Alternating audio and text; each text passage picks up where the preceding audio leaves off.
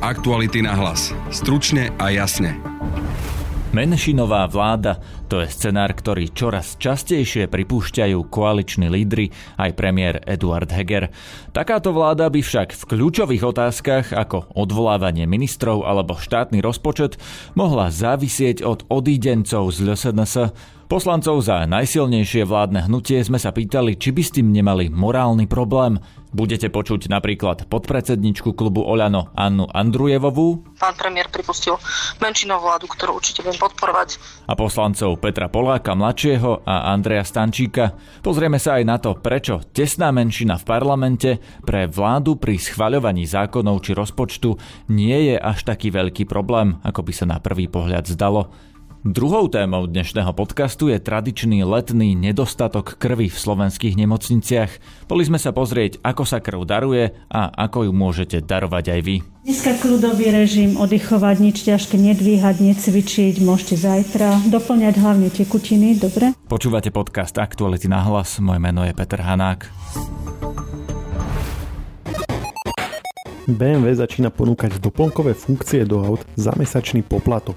Doplnkovú výbavu ako napríklad jazdný asistent si možno predplatiť na 1 mesiac, 1 rok alebo 3 roky. Kde sa vzala myšlienka nechať si mesačne platiť za výbavu, ktorá už je fyzicky v aute prítomná? Ktoré ďalšie automobilky nad niečím podobným uvažujú? A budeme si o pár rokov musieť okrem Netflixu či Spotify mesačne platiť ešte aj za výbavu v aute? V novej časti podcastu Share sa o tom rozprávajú redaktori technologického magazínu Živé.sk.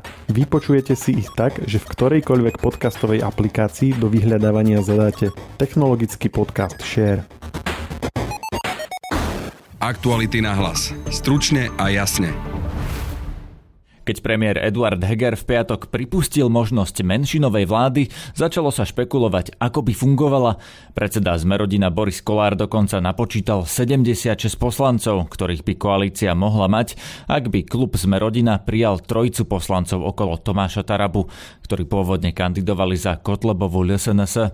Boris Kollár v rozhovore pre Denník N povedal, že to podľa neho nie sú fašisti, ale len, citujem, tvrdí kresťania. Koniec citátu.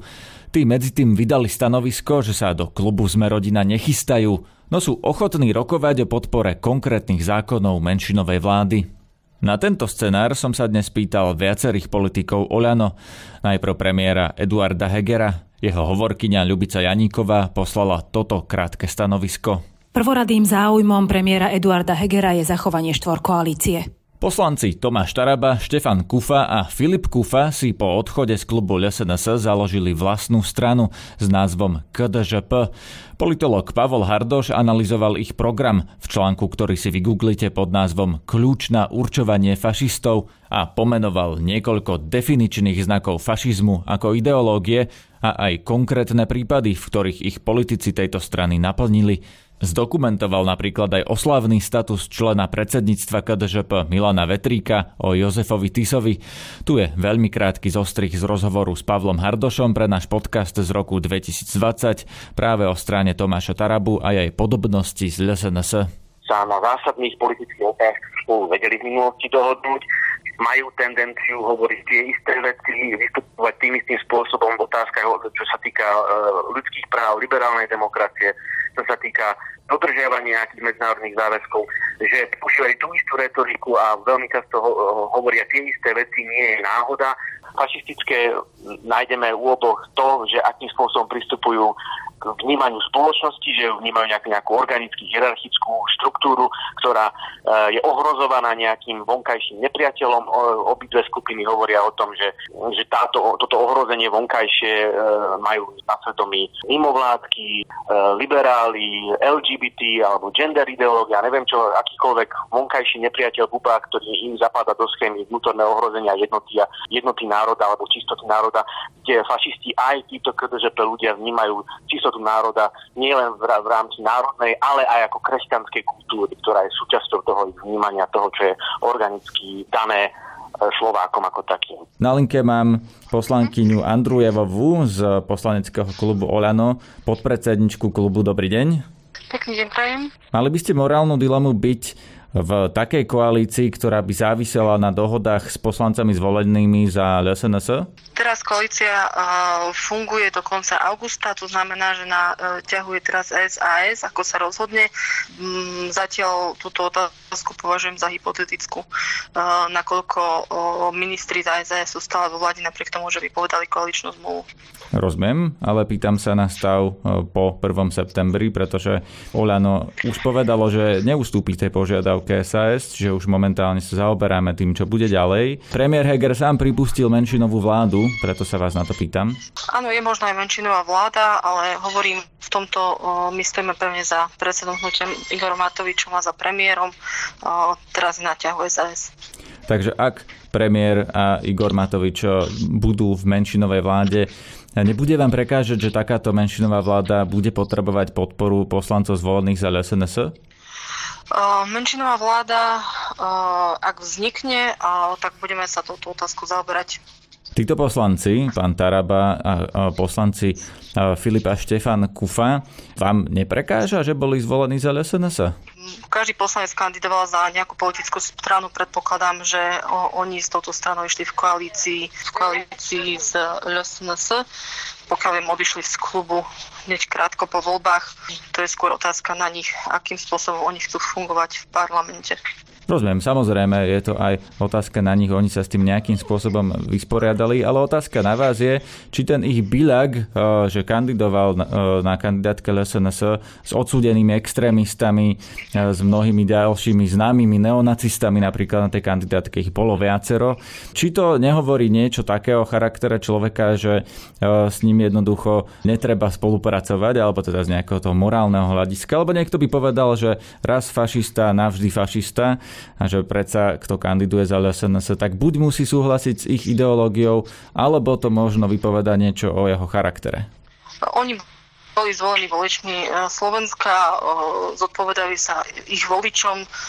Ja som prijímala v Národnej rade návrhy noviel zákonov, ktoré odsúdili akékoľvek iné totalitné režimy. Iste viete, že ja som v minulosti minimálne raz alebo dvakrát pri ochrane života a podpore rodiny podporila ich návrh, lebo považujem tie návrhy za smerujúce k správnej veci v prvom čítaní. Čiže oni sa zodpovedajú svojim voličom. No práve preto, že oni sa zodpovedajú voličom LSNS, vy by ste chceli, aby koalícia bola ovplyvňovaná, aby musela vlastne s nimi niečo vyobchodovať práve akože s voličmi LSNS a so zástupcami voličov LSNS v parlamente? Hovorím, že je to čisto hypotetická otázka, lebo taká situácia ešte nie je. Ak nastane, budeme sa tým zaoberať. Pán premiér pripustil menšinovú vládu, ktorú určite budem podporovať. Uvidíme, aké budú ďalšie kroky strany SaS. To isté ako premiér Heger, teda že priorita je zachovanie štvorkoalície, by dnes povedali aj ďalší oslovení poslanci najsilnejšieho vládneho hnutia, napríklad Peter Pollák mladší, Dominik Drdul či Andrej Stančík. Tu sú odpovede Andreja Stančíka. Teraz máme ešte mesiac na rokovania a verím, že nakoniec sa zodpovednosť zvíťazí a štvorkoalícii ako dovládneme, pretože pre mňa sú priority očista, jasné zahraničné postoje a naplnenie programu PVV, takže akýkoľvek iný scenár ja si nepripúšťam. No a ak sa to nepodarí, tá štvorkoalícia? Tak neviem, uvidíme o mesiac, každopádne pre mňa je jediný zatiaľ scenár, ktorý si viem predstaviť štvorkoalícia. Takže menšinovú vládu si neviete predstaviť? Naozaj si neviem predstaviť, ako by to fungovalo. Čo to znamená, že si to neviete predstaviť? Naozaj, ja si neviem predstaviť ten scenár, takže ako hovorím, tak ako hovorí premiér Heger, tak pre OĽaNO je prioritou štvorkoalícia. Ja naozaj dúfam, že strana SaS chce rokovať a záleží na chode koalície, pretože je trochu naivné si myslieť, že tým, že Igor Matovič odíde z postu ministra financií, tak problémy, ktoré sú medzi stranou SaS a OĽaNO sa vyriešia. Skôr si viem predstaviť to, čo navrhuje premiér Heger, a to je reforma koaličnej rady. V akej forme reforma koaličnej rady? Čo by to znamenalo, alebo čo by to prinieslo? Viem si predstaviť, že napríklad na rokovania by chodil jeden zástupca a nerotoval by sa, ako sa rotuje teraz, lebo stalo sa napríklad v minulosti, že za jednu stranu chodili viacerí, potom tie rokovania boli slepé uličke. To sú ďalšie veci, ktoré by sa mali podľa mňa reformovať. A ak naozaj chceme dovládnuť a ide nám o to, aby tá koalícia fungovala, tak sa treba zamyslieť nad pravidlami a procesmi, pretože ak odíde aj Igor Matovič, aj Richard Sulík z postu, tak sa tie problémy, ktoré sú na koaličnej rade, nevyriešia. No ale ak sa budú stretávať na koaličnej rade, tak sa vyriešia. Veď Igor Matovič, ak zostane predsedom najsilnejšej koaličnej strany, tak vlastne aj tak bude môcť blokovať všetko. Aké riešenie tam vôbec je? A preto mi trochu príde tá ultimatívna požiadavka strany SaS ako vec, ktorá zase neovplyvní ten chod koalície, pretože Richard Sulík a Igor Matovič budú chodiť na koaličné rady a preto, ak sa chceme baviť o tom, ako dovládnuť, ak nám naozaj záleží na štvorkoalícii, či strane SaS alebo strane OĽaNO, tak by sme sa mali rozprávať o tom, ako tie problémy, ktoré sú, vyriešiť, a to sa dá iba zmenami procesov a pravidel. Nedá sa to zmenou Igora Matoviča, nemyslím osobnostnou, ale zmenou na poste predsedu OĽaNO? Nie je riešenie to, aby jedna strana chcela, aby druhá strana zmenila predsedu strany. To je internou záležitosťou každej strany, to je jej predseda. No ale vy to nechcete v OĽaNO, aby ste mali v podstate lídera, s ktorým sa dá dohodnúť? Tak toto je otázka na členov OĽaNO, je to otázka na vedenie a pokiaľ viem, tak voľby predsedníctva budú ešte tento rok, takže tak sa môže spýtať a ako každá strana aj OĽaNO si bude voliť svojho predsedu. Vy nie ste členom OĽaNO však? Nie som. Ďalší poslanec za OĽaNO, Peter Pollák mladší, sa venuje rómskej problematike a preto som sa ho pýtal, či by mu neprekážalo, že by ministrov menšinovej vlády museli vo funkciách podržať poslanci zvolení za otvorene protirómsku LSNS. To, či je niekto fašista alebo nie, podľa mňa určuje obsah jeho politiky. A tak ako vždy budeme proti extrémistickým prejavom tvrdo bojovať. Pre mňa je najdôležitejšie, že žiadna vláda neurobila v boji proti extrémizmu a ochrane ľudských práv viac ako tá naša. Či už išlo o oficiálne odsúdenie židovského kodexu, alebo ospravedlnenie sa nezákonným sterilizáciám, ktoré sa týkali rómskych žien, ale aj nerómskych, alebo to bolo ospravedlnenie sa za spáchanie policajného násilia v Moldave nad Bodvou, kde... Pán Pollák, rozumiem vám, ale preruším vás v tomto bode, lebo toto sú také deklaratórne veci, ale ako náhle by ste legitimizovali ľudí, ktorí boli na rovnakej kandidátke s neonacistami, s odsúdenými extrémistami, to vám nepríde, keď si to dáte na tie váhy, ako horšie? Ale ja som to povedal, že to, či je niekto fašista alebo nie, určuje obsah jeho politiky a je predčasné ako hovoriť o tom, že či máme rátať my s nejakou podporou od Tarabu alebo od Kufu. Nie, v našom úmysle je dovládnuť vo štvorkoalícii tak, ako vlastne vznikla v roku 2020. Čiže áno, tomu rozumiem, to mi hovoria všetci vaši kolegovia. Ide ale o to, že ak sa to nepodarí, tak budete od tých Tarabovcov potrebovať podporu a budete musieť s nimi rokovať a niečo im možno dať aj na oplátku, tak im prisúdite väčší význam, ako oni majú teraz. Hej, tak ako vlastne hovorí Eduard Heger a všetci ministri za OĽaNO, hovorím aj ja, ako v našom úmysle je urobiť všetko preto, aby sme dovládli vo štvorkoalícii. Je predčasné teraz rozprávať o nejakej podpore nejakých Tarabovcov alebo Kufovcov a budem sa iba opakovať, že to, či je niekto fašista, určuje obsah jeho politiky. Na druhej strane však, ak sa Saska rozhodne vystúpiť z koalície, tak práve ona bude vlastne v opozícii s čistokrvnými extrémistami okolo Mazureka či s mafianom okolo Fica zo Smeru. Rozumiem, ale vy budete potrebovať podporu niektorej tej časti opozície. Ak to nebude SaS, tak to budú tí, ktorí ste ich práve pomenovali.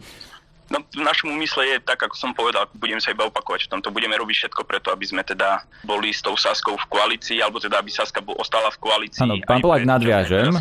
Všetko preto znamená splniť požiadavku, aby Igor Matovič odstúpil, lebo to sa zatiaľ zdá z vyjadrení politikov OĽaNO, že neurobíte, a teda neurobíte všetko preto. Presne tak. No presne tak, ako však my sme deklarovali hneď na začiatku vlastne, že Saska pod nás žiada nemožné, nesplniteľné a treba sa opýtať Sasky, že či keď vedeli vlastne o tom, že toto je nesplniteľné a nemožné, že či to nebol iba zámer a vytváranie si takej akejsi vaty okolo toho, aby povalili ďalšiu vládu. Čiže toto je skôr otázka na Sasku. No ak áno, ak ich skutočný zámer je odísť, tak potom je moja otázka, ako budete ďalej vládnuť. To je ďaleko. To je mesiac od teraz. Rozhoduje sa v posledné hodiny, čiže ako pri každom jednom závažnom nejakom bode tejto koalície rozhoduje sa posledné hodiny, možno dni, čiže sme ďaleko. Budeme robiť všetko preto, aby Saska ostala na palube. To, čo bude potom, teda keď vyprší ten deadline, tak my sa budeme musieť prispôsobiť situácii. Každopádne nám ide o to, aby sa nevrátila mafia opäť do vlády a okorenená s extrémistami okolo Mazureka. Čiže ak tomuto dôjde, tak môžeme všetci potom poďakovať Richardovi Sulíkovi a Saske. Poslanec tzv.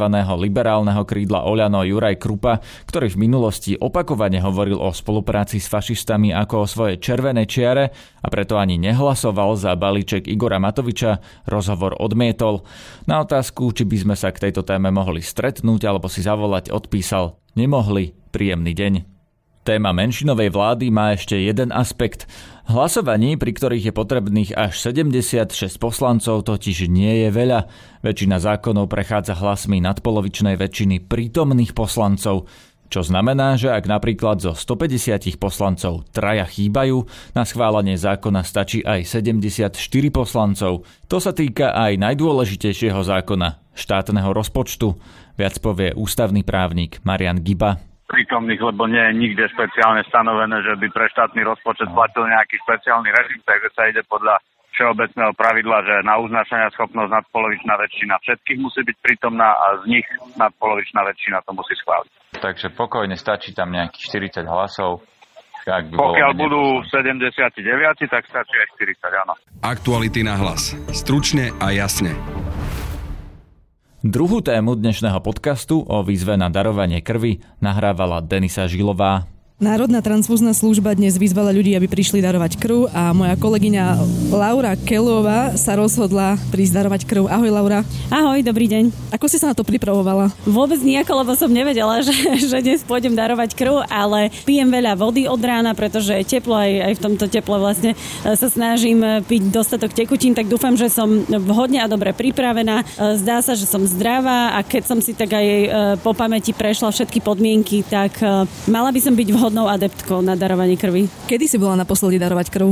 Myslím, že tomu už budú nejaké 2 roky. To som chodila, ale vtedy tak častejšie a potom som mala nejakú takú pauzu počas korony, takže ideme si osviežiť pamäť. Si teda pravidelnou dárkyňou, predpokladám? Úplne pravidelnou nie, ale darovala som pomerne často, myslím od nejakých 20 rokov, tak som chodievala niekoľkokrát, myslím tak nejako raz, 2-krát ročne, aspoň 3-krát. Skús možno povedať našim posluchačom, prečo by si odporúčila darovanie krvi?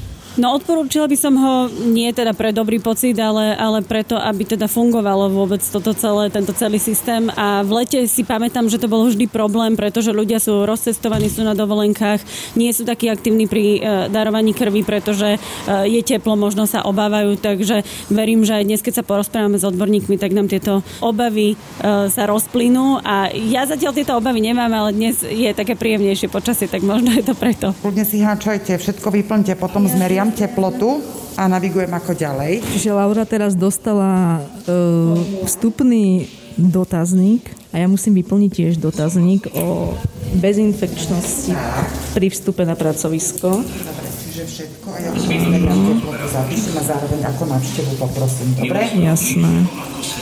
Laura vyplňuje dotazník vstupný, o ktorom som hovorila predtým, než som musela ísť vyplniť aj ja jedno tlačivo. Tak Laura. No máme tu také otázky, že cítite sa zdraví? Áno. Vážite viac ako 50 kg? Áno. Boli ste posledných 72 hodín ošetrení zubným lekárom alebo zubným hygienikom? Nebola som. Užili ste posledný mesiac nejaké lieky? Aké? Tu sa priznám a napíšem, že som mala zodak. Mali ste posledný mesiac teplotu nad 38 stupňov, herpes hnačky, prísatého kliešťa, uhryznutie zvieraťom. Nie, boli ste posledný mesiac očkovaní. Čiže také klasické otázky. Áno, ale áno. Tieto otázky poznám. Jediné nový formulár tu bol, ktorý sa týkal vyslovene teda korony, prirodzene. Či som bola v zahraničí, či som bola v kontakte s niekým, kto bol chorý na COVID, alebo že či som a kedy som prekonala COVID ja. Sú aj niektoré otázky, ktoré sú ti nejasné, alebo teda nevieš, prečo sa ťa to pýta? Nie, mi tu nič nejasné. Jediná otázka sa tu týka, že či som bola v minulosti vyradená z darovania krvi. A áno, mne sa v minulosti stalo, že som, myslím, nemala úplne vhodné CRPčko a myslím, že som mala nejaký zápal, o ktorom som nevedela, takže vtedy povedali, že ďakujeme, príďte na budúce. A vyzerá to teda tak, že sme tu jediné, teda že Laura je jediná dárkyňa.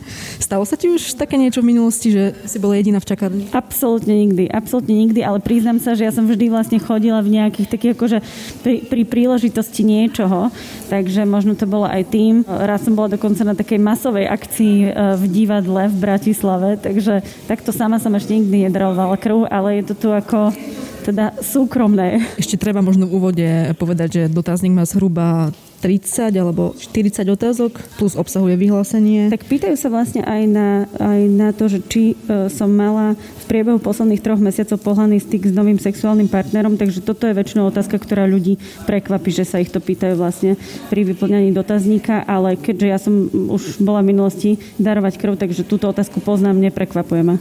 Dobre, a toto sú už vlastne len poučenia. Dobre. Zhruba koľko minút? Asi 10 minút ti to trvalo? Asi okolo 10 minút a teraz ideme odovzdať dotazník a uvidíme, že či som prešla prvým testom. Ja si prevezme najprv na malú vzorku do predodberu. Dobre, ďakujem. Takže momentálne čakáme. A ideme na malú vzorku. O chvíľočku nás čaká vlastne odobratie malej vzorky, na ktorej sa ukáže, že či teda som alebo nie som vhodná darkyňa krvi. A až potom vlastne to všetko vyjde, tak ma zoberú darovať krv. Ktoré ruky chodívate zvyčajne? To je jedno, povedzte si, že ktorá vám vyhovuje. A teraz mi odoberáte ešte len vzorku, alebo... No, vzorku. Dobre. Čo vlastne z tej vzorky vlastne vy zisťujete? Na čo beriete najprv iba vzorku? Dajú sa aj nejaké choroby zistiť? Je to iba základný krvný obraz, plus krvná skupina u prvodarcov. A nedajú sa napríklad z tej vzorky odhaliť aj nejaké začínajúce ochorenia? Z tejto ani nie, ale ešte jedna vzorka sa odoberá pri odbere a to už sa robí kompletné vyšetrenie na vyšetrenie obličiek, pečeňové a vôbec ostatných parametrov, čo sú a samozrejme aj virológia. Stáva sa vám bežne, že pri tomto odbere odhalíte nejaké... Stáva sa. Už hneď aj pri krvnom obraze sa dá odhaliť, pretože počet bielých krviniek, ktorý je alebo nízky, čo tiež nie je dobré, alebo vysoký a to už proste, že nám signalizuje, že niečo sa v organizme deje. Čiže taká krv v podstate?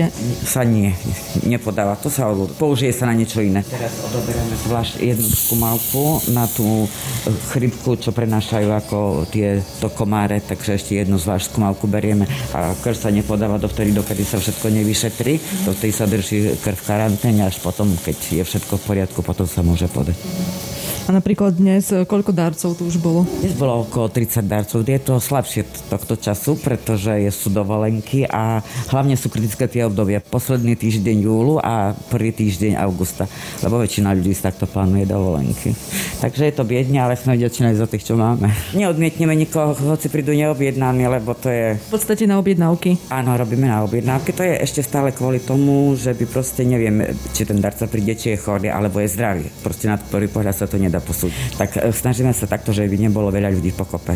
Dodržiavam stále tie ešte odstupy, lebo ono prakticky človek môže vyzerať zdravý, ale už v organizme môže prebiehať ten nejaký proces nejakého ochorenia. Tak stále takto objednávame pacientov, teda dárcov. Ale keď príde niekto z ulice, že nemáme tu veľa ľudí, tak berieme aj zub takto, že. Ale podstatou musí byť, musí mať dostatok tekutín a nemôže jesť niečo také extramastné. Preto aj tú krvnú vzorku, ktorú teraz sme odobrali, dávame ju ešte stočiť, aby sme videli, či tá plazma je v poriadku, či nie napríklad chylózna. Lebo keď tam je zase tuk, tak tá plazma je taká trošku zaklená, ale tá krv sa takisto nevyhadzuje, to sa spracováva a sa použije na dačo iné. Napríklad na čo sa taká krv použije? Viete, čo to by vám povedali na Ďumbierske, to ja vám takto neviem povedať, že presne a nechcem zavázať. Teraz vlastne Laura... Ona odišla pani doktorka. Vedľa toto. Laura je momentálne na vyšetrení, kde teda ja nemôžem ísť. Víte, toto je plazma, kde vidno, že dačo dievčina zjedla také masnejšie, že trošku je tá chyloznejšia. A toto je čistá. Víte, aká je pekne čeručka. Takže preto to aj točíme, že by sme hneď vedeli. Ale je to ešte ako, že v rozmedzi, že dá sa použiť, lebo niekedy tá plazma ostane už úplne takáto biela. A to už tam je, že alebo dačo zjedol ten darca pred večer alebo ráno, alebo ide o nejakú metabolickú poruchu, ako to trávenie tukov v organizme, čo prebieha. Samozrejme. Sa potom dávajú vyšetrenia, tá krv ostáva, sa nepodala. Tak ako vyšetrenie, Laura? Krvný obraz mám v poriadku, tlak mám tiež v poriadku, takže mám ísť do miestnosti číslo 4 a ideme darovať krv. Takže postupujeme do miestnosti číslo 4. Dobrý deň. Pomývacie odstavú jamku mydlom teplovodou.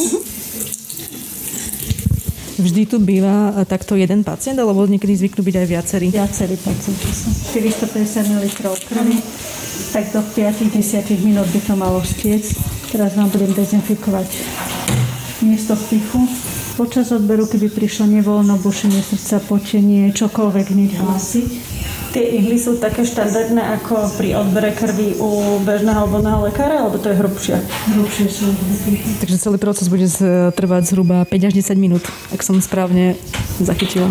Okolo tých 10-15 minút by to mohlo byť aj celé. Potom ešte treba oddychnúť, aby sa človeku nezakrútila hlava.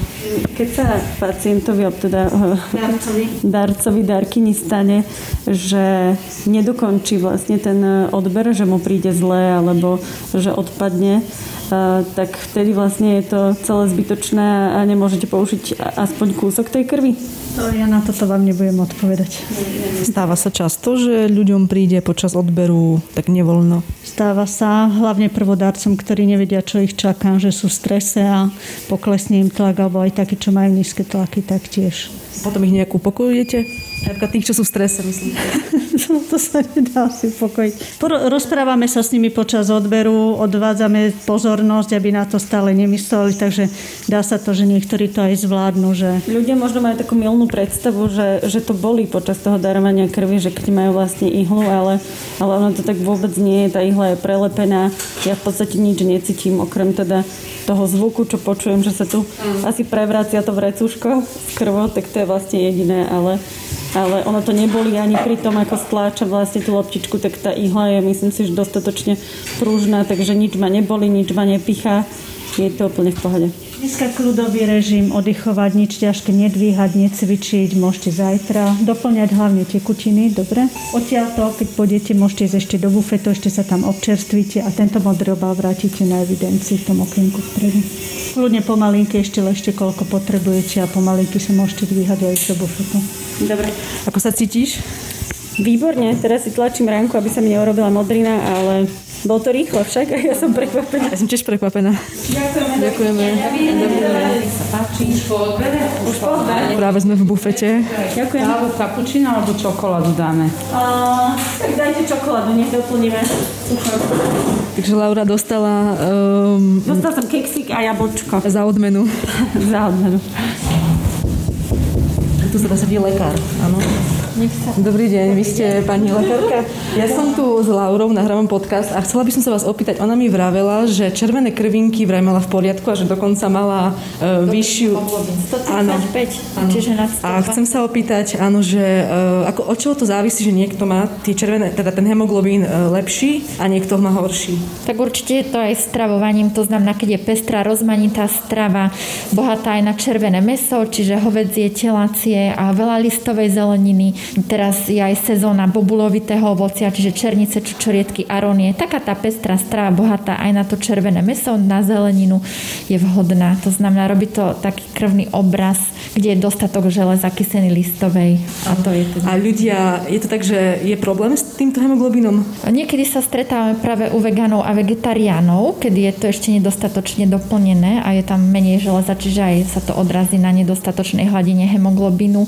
Poprípadne žena, keď má menštruáciu, hemoglobín prirodzene klesá, alebo sú tam krvné straty. Takisto, keď sú nejaké traviace ťažkosti, dochádza k nedostatočnému strebávaniu železa a dôležitých látok, ktoré sú potrebné pri tvorbe krvi. Takže určite aj tam a po niektorých výrozách alebo prekonaní infekcie tiež môže klesať železo. Ale aj keď je človek napríklad unavený, vyčerpaný, tak môže sa to odrážať aj na tom hemoglobíne. A tam sa to potom môže aj napríklad zo dňa na deň zlepšiť? Zo dňa na deň nie, určite to trvá dlhšie, takže to doplnenie je aj záležitosť niekoľkých týždňov. Ak by mala napríklad pacientka, ktorá chce darovať krv, nižšiu tú hladinu, teda pod úroveň, tak už nemôže darovať krv?